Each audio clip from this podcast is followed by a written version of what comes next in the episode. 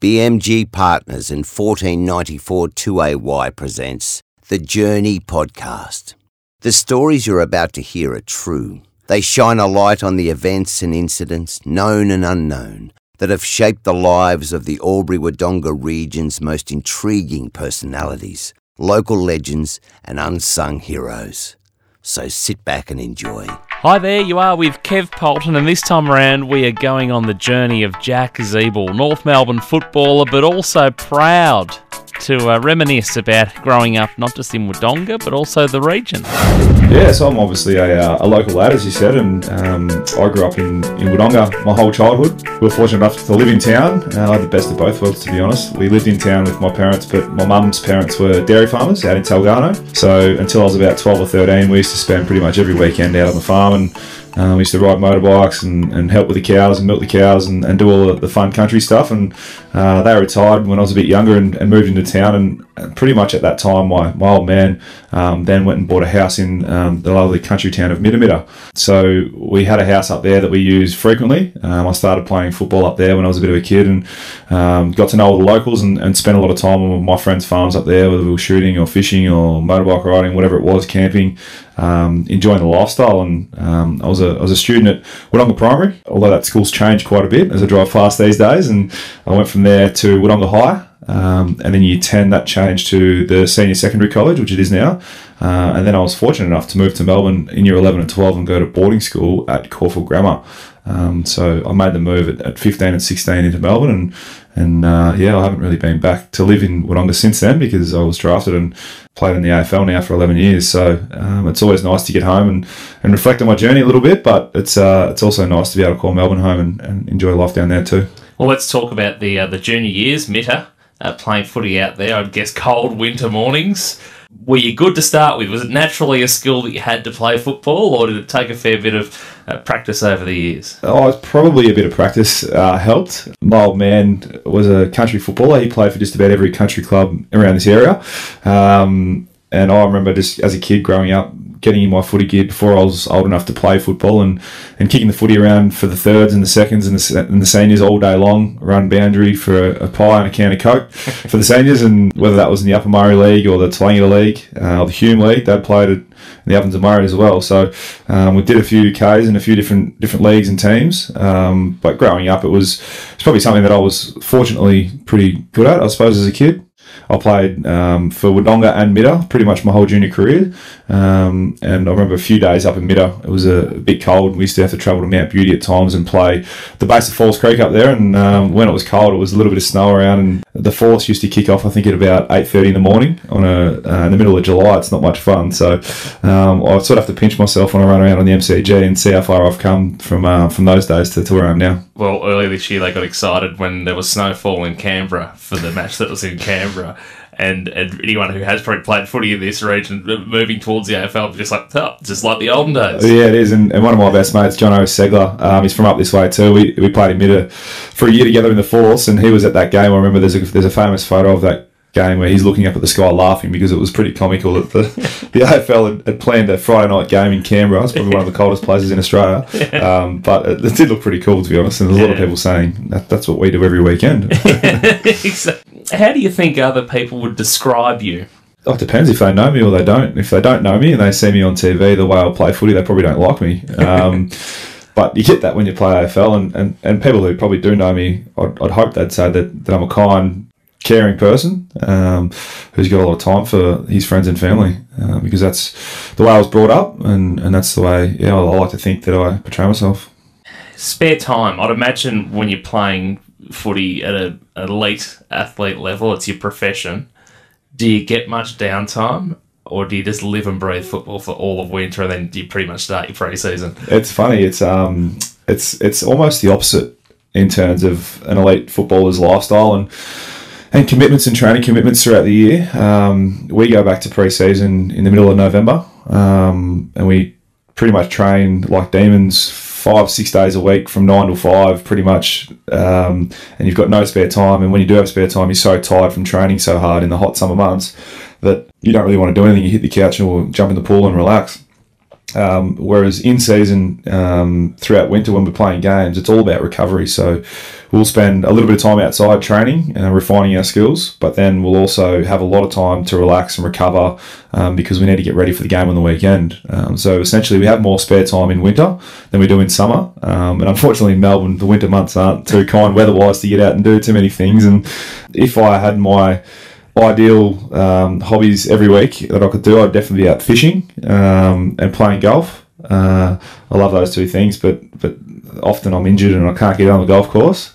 Um, and often in Melbourne, the bay is blown up a, an absolute treat, and you can't get the boat out in the bay. So, yeah, it's, it's sometimes it's hard to, to find your, your hobbies. And um, I actually got a dog a couple of years ago, um, a German Shorthair Pointer. So, he's become my hobby. Every day we go down the park and, and hang out together. So, it's a little bit of the way that I spend my time in Melbourne you sort of mentioned that you know it's quieter over winter. I'd imagine that there's a fair bit of uh, media attention and things though everywhere you go, particularly in Melbourne. Uh, it's sort of sim- similar in Sydney. They have the NRL media that just follow everyone and everything that breeds the sport. Is it the same in Melbourne? 100. percent I mean, uh, Melbourne goes into meltdown in footy, football season. Um, although our, our physical hours at the club aren't, aren't too high throughout the footy season, the the toll of the game takes on you mentally and um, it probably yeah especially when things aren't going too well it becomes a bit of a drain um, throughout the season sometimes but also when things are going well it's, it's a pretty exciting place to be in Melbourne when you're, you're playing in a good side and, and you're winning.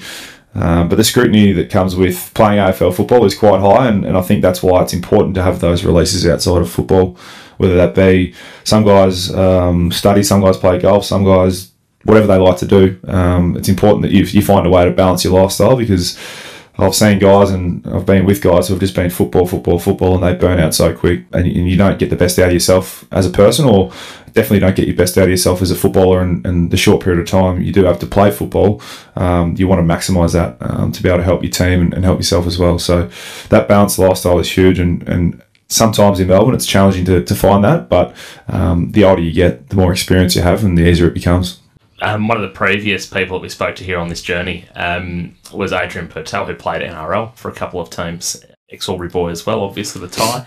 Uh, one of the things that he sort of highlighted fairly early in the interview is he sort of wish he had his time again with the earnings and the and being responsible with the money.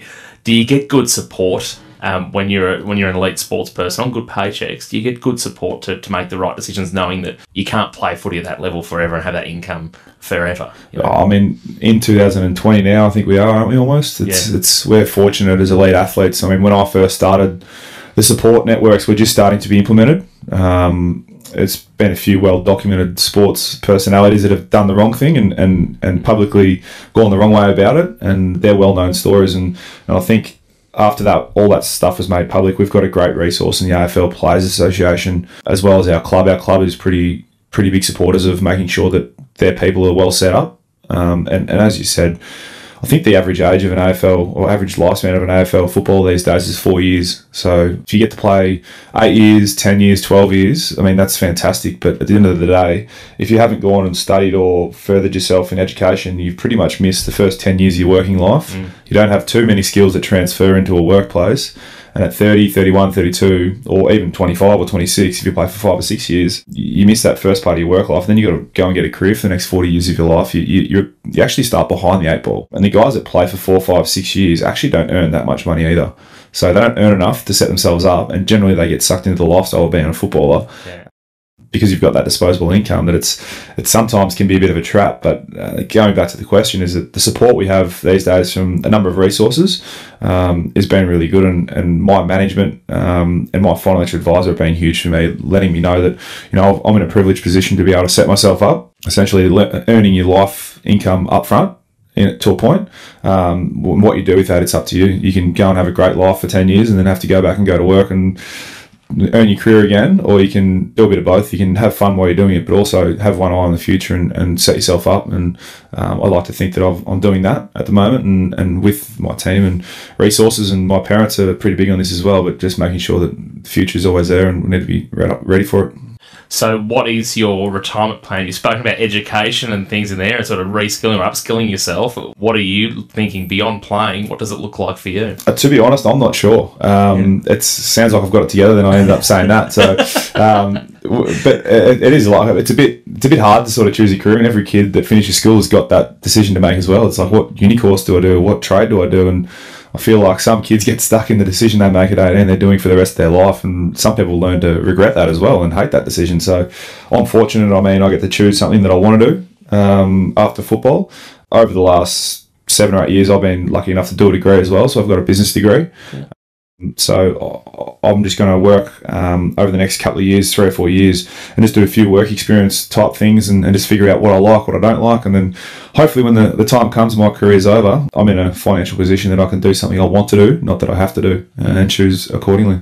What would you have done if you weren't a good footballer? What you know, there's plenty of kids at the moment sitting through HSC and VCE exams and anxiously awaiting the decisions or gap years and things like that. What would you have done? What interests you? Oh, I don't think I would have finished school, to be honest.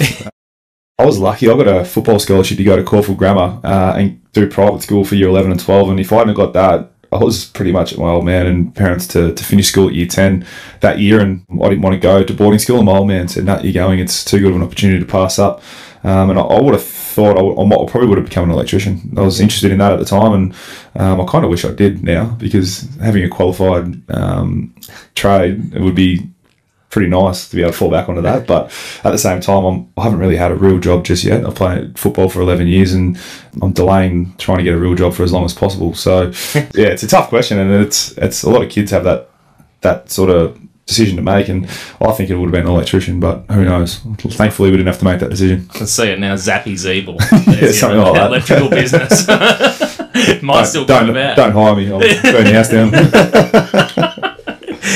Do you get into philosophical sort of quotes and things like that? Is there anything that you sort of like you, you apply as a filter to your life or decisions that you make? You got to lead a football team, you know, day to day at the moment. Oh, not really. I mean, there's one thing that probably sticks with me, and I say this to my girlfriend who whinges about just about everything every day. It's um, if it was easy, everyone else would be doing it. So it's something very simple. And when things are hard, especially at footy training, I just picture pre-season. Some of the running drills you have to do, it's quite physically taxing, and you realise that if it was easy, like, well, there's a lot of blokes in the country that you hear about it all the time. Oh, he should have played AFL, or he should have done this, he should have done that. And the reason that there is a reason that they didn't, and um, for whatever reason, it might have been just too hard. So that's something I sort of live by. I often ask the people sitting opposite me here, you know, what their greatest achievement in life so far is. Your story is only still a young one, like a few of them have been. Is it getting to where you are in football?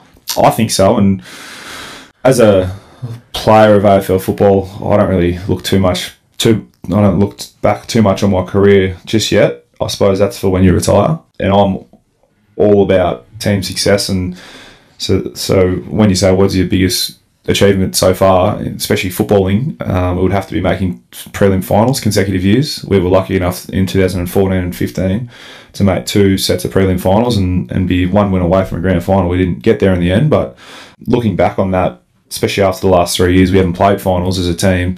That was something I'll probably, if I had my time again, I would have cherished a little bit more because it was it was a pretty cool experience and essentially that's what's driving myself and all the other older guys at the footy club to be able to get better and get back to that that point.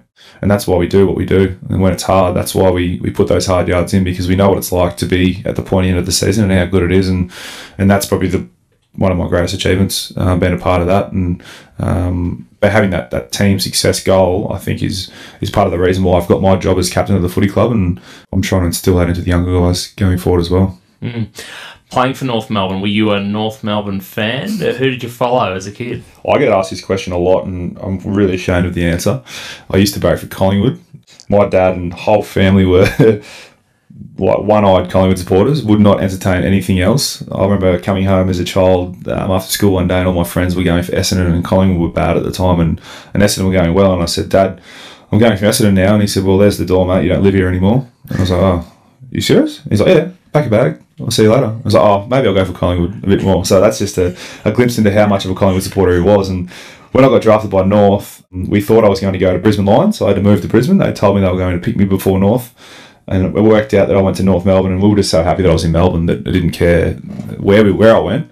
And I remember Dad ringing me and saying, you know, I'm very proud that you, you know, for a footballer now, son, but um, I still have to go for Collingwood. I mean, I'll go to you and I'll watch your games, but I'm going for Collingwood. And um, I said, oh, I understand that completely because how one-eyed of a supporter he was.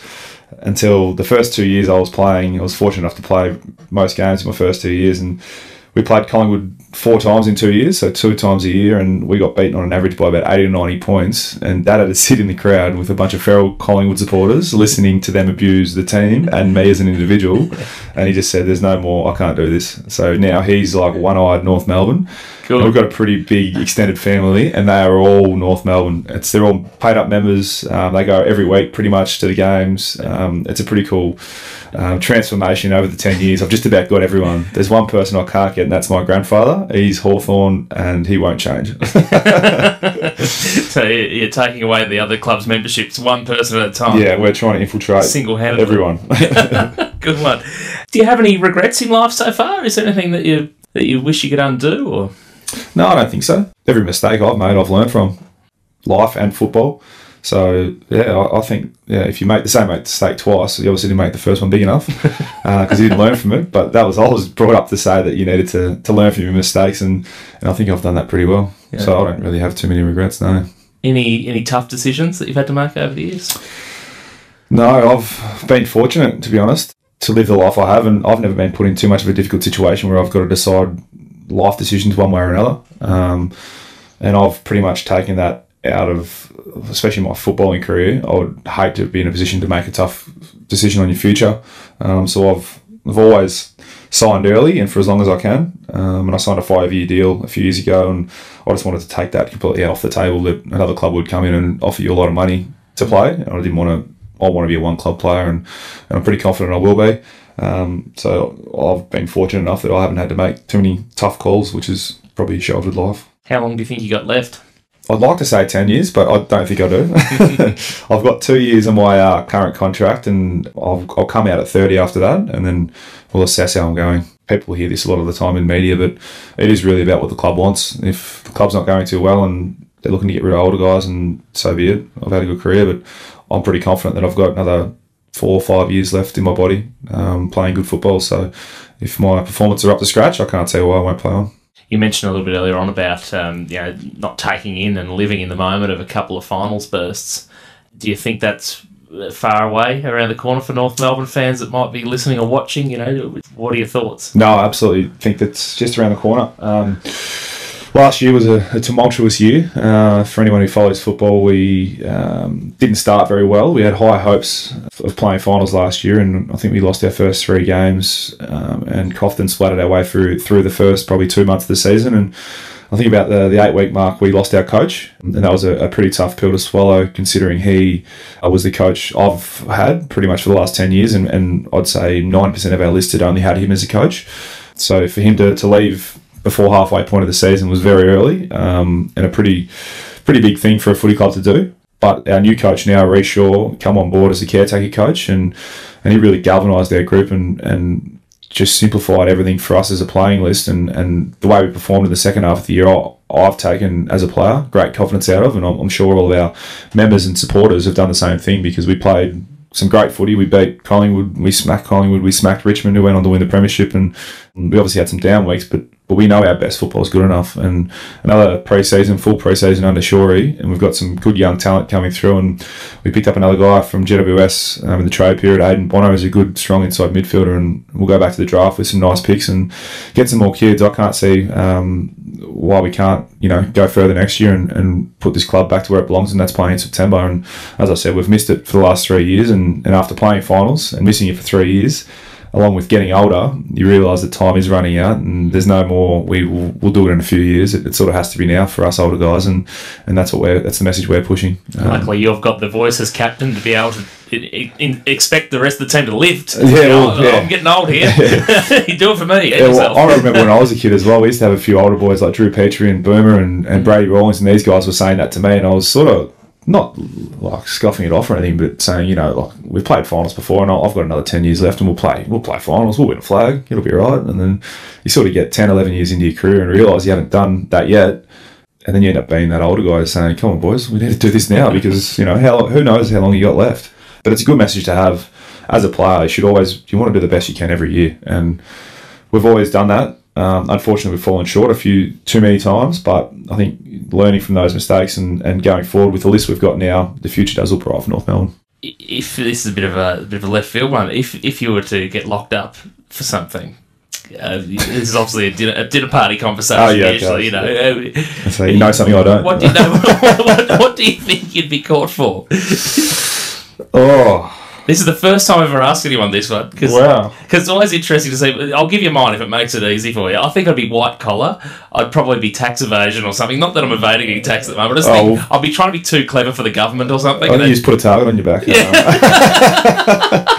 Wiping a few things off in your tax return, you probably should. Um, oh, to be honest, I reckon it would be something like in the bush. We do a few, not dodgy things in the bush, but like we ride motorbikes where we probably shouldn't ride motorbikes. And we might, I don't know, camp in the wrong spot every now and again. well, it's getting Um, harder and harder to, to live, isn't it? Like Oh. everything's against the law. I know that's Um, that build laws left, right, and centre about you can't do this, you can't do that. And it's like, what can you do? Yeah. I want to go and have fun, and you tell me I can't do it there, I can't do it there, so we just do it there anyway. I come from Melbourne, four and a half hours up here into the bush, and you tell me I can't ride a motorbike here. I'm, I'm doing it. I like it. It's innocent. Yeah, it's well, innocent at least. If I they're don't break the law lock you too much, to be honest. If so. they're going to lock you up for that, there's a lot of us getting locked up that way. You mentioned uh, before about you know losing a coach partway through a season.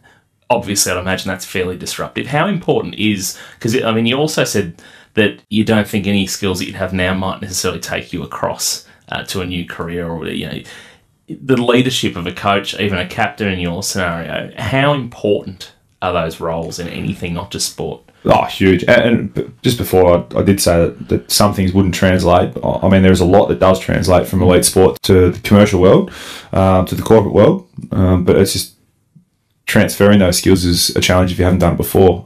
But the, the leadership positions held in any business, I think, are the most crucial uh, because leadership is essentially trying to get a group of people to go in a direction that best suits the organisation. And that's challenging because everyone's different. And at footy clubs, everyone's got their own individual goals. We've got a goal as a team, but it's trying to align those goals and trying to get everyone to move in that one direction. And, and our club, we've got, I think, 44, 45 guys on our playing list. Um, so that's 45 individual goals that are all different.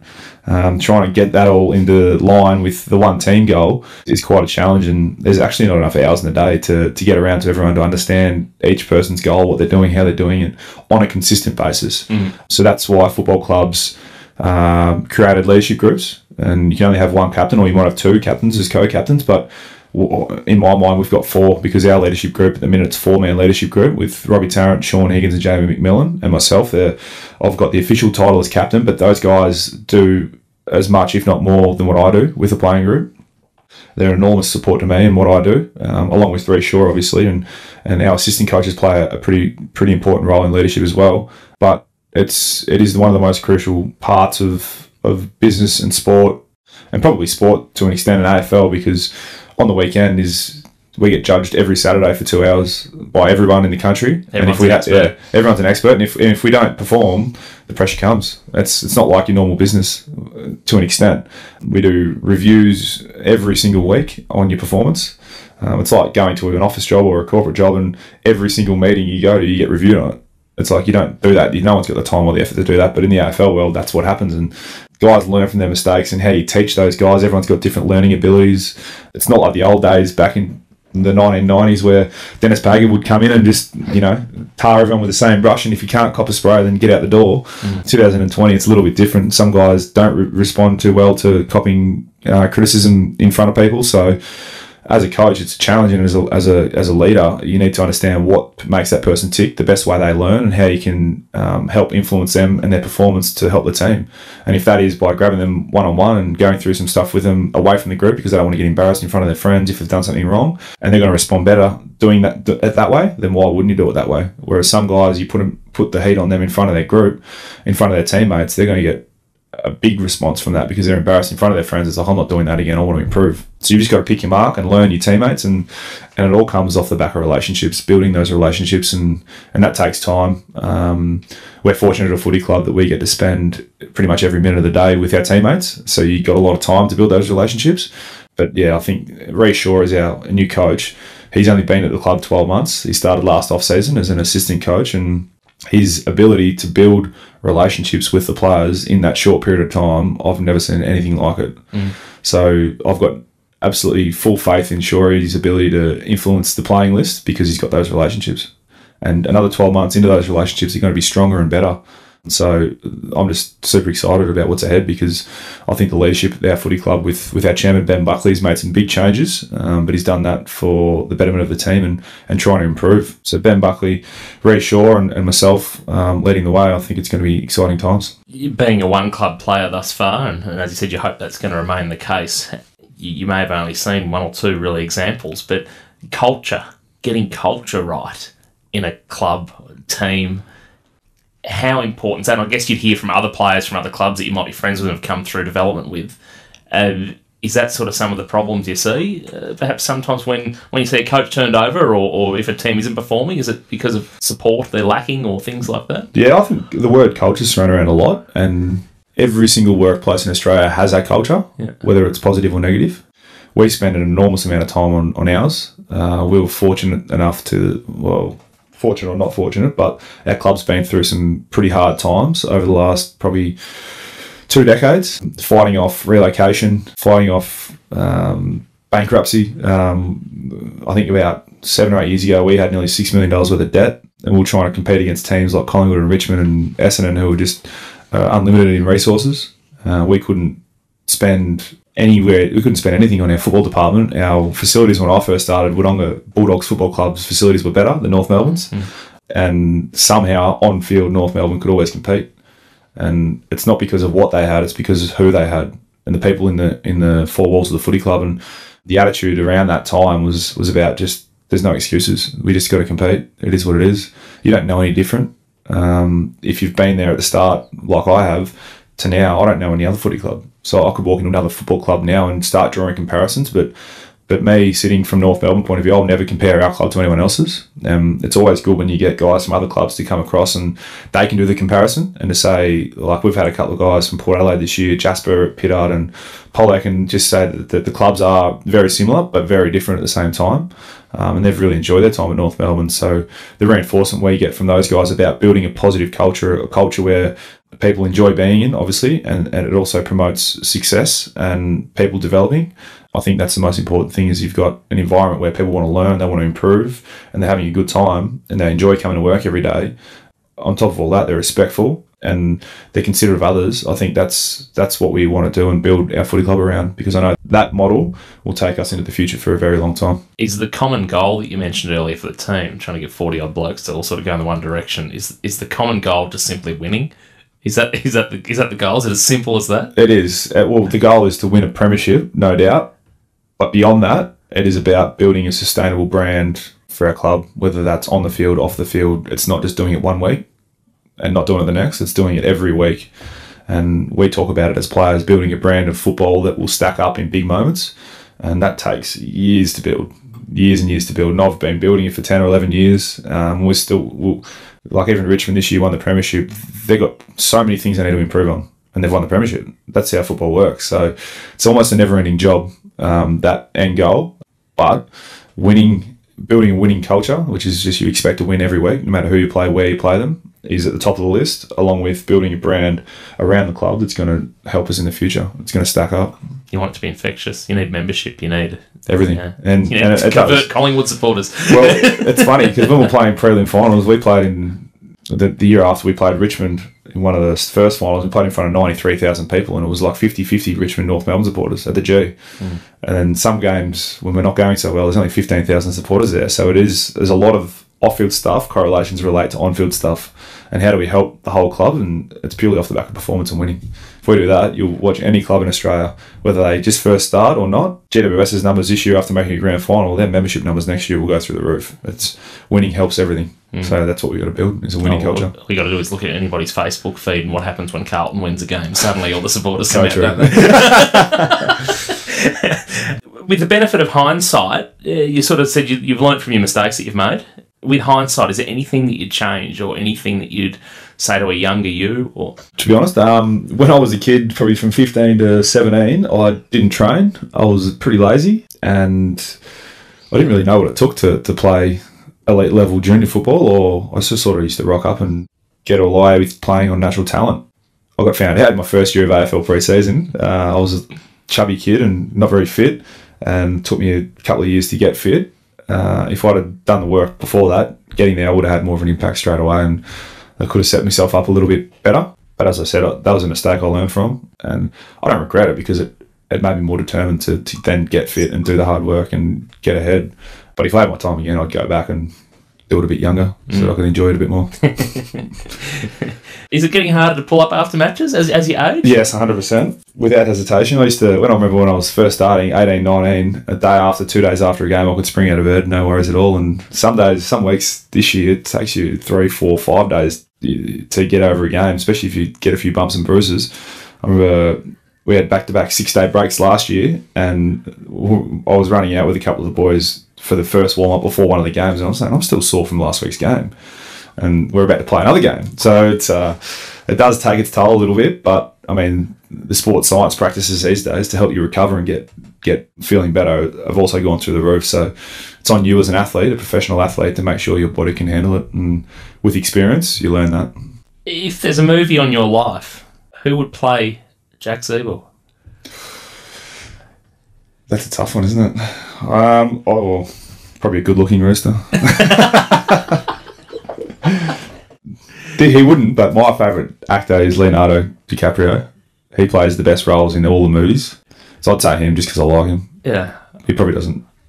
I'm trying to, in my mind, morph his face over yours at the moment to see the similarities. There's not much there, is there? No, but he's a good actor. yeah, Take it. that's what I say. He's a good actor. it's probably the worst Um, answer you've had to that question. But anyway. Soundtrack of your life? What what would go with the movie? If there's a if there's an album that's released of that movie and, and you're doing your thing as a teenager or at current day, Oh, what are we? Are we at, are we at uh, music festivals or where are we? Uh, You're probably skipping through the generations, I think, going from the Eagles and the Beatles back in the day Yeah. to probably dance music at some point throughout that. Yeah, there's an array of things, no doubt, but I couldn't pick one. I'd pay a music director to sort that out for me. Good one.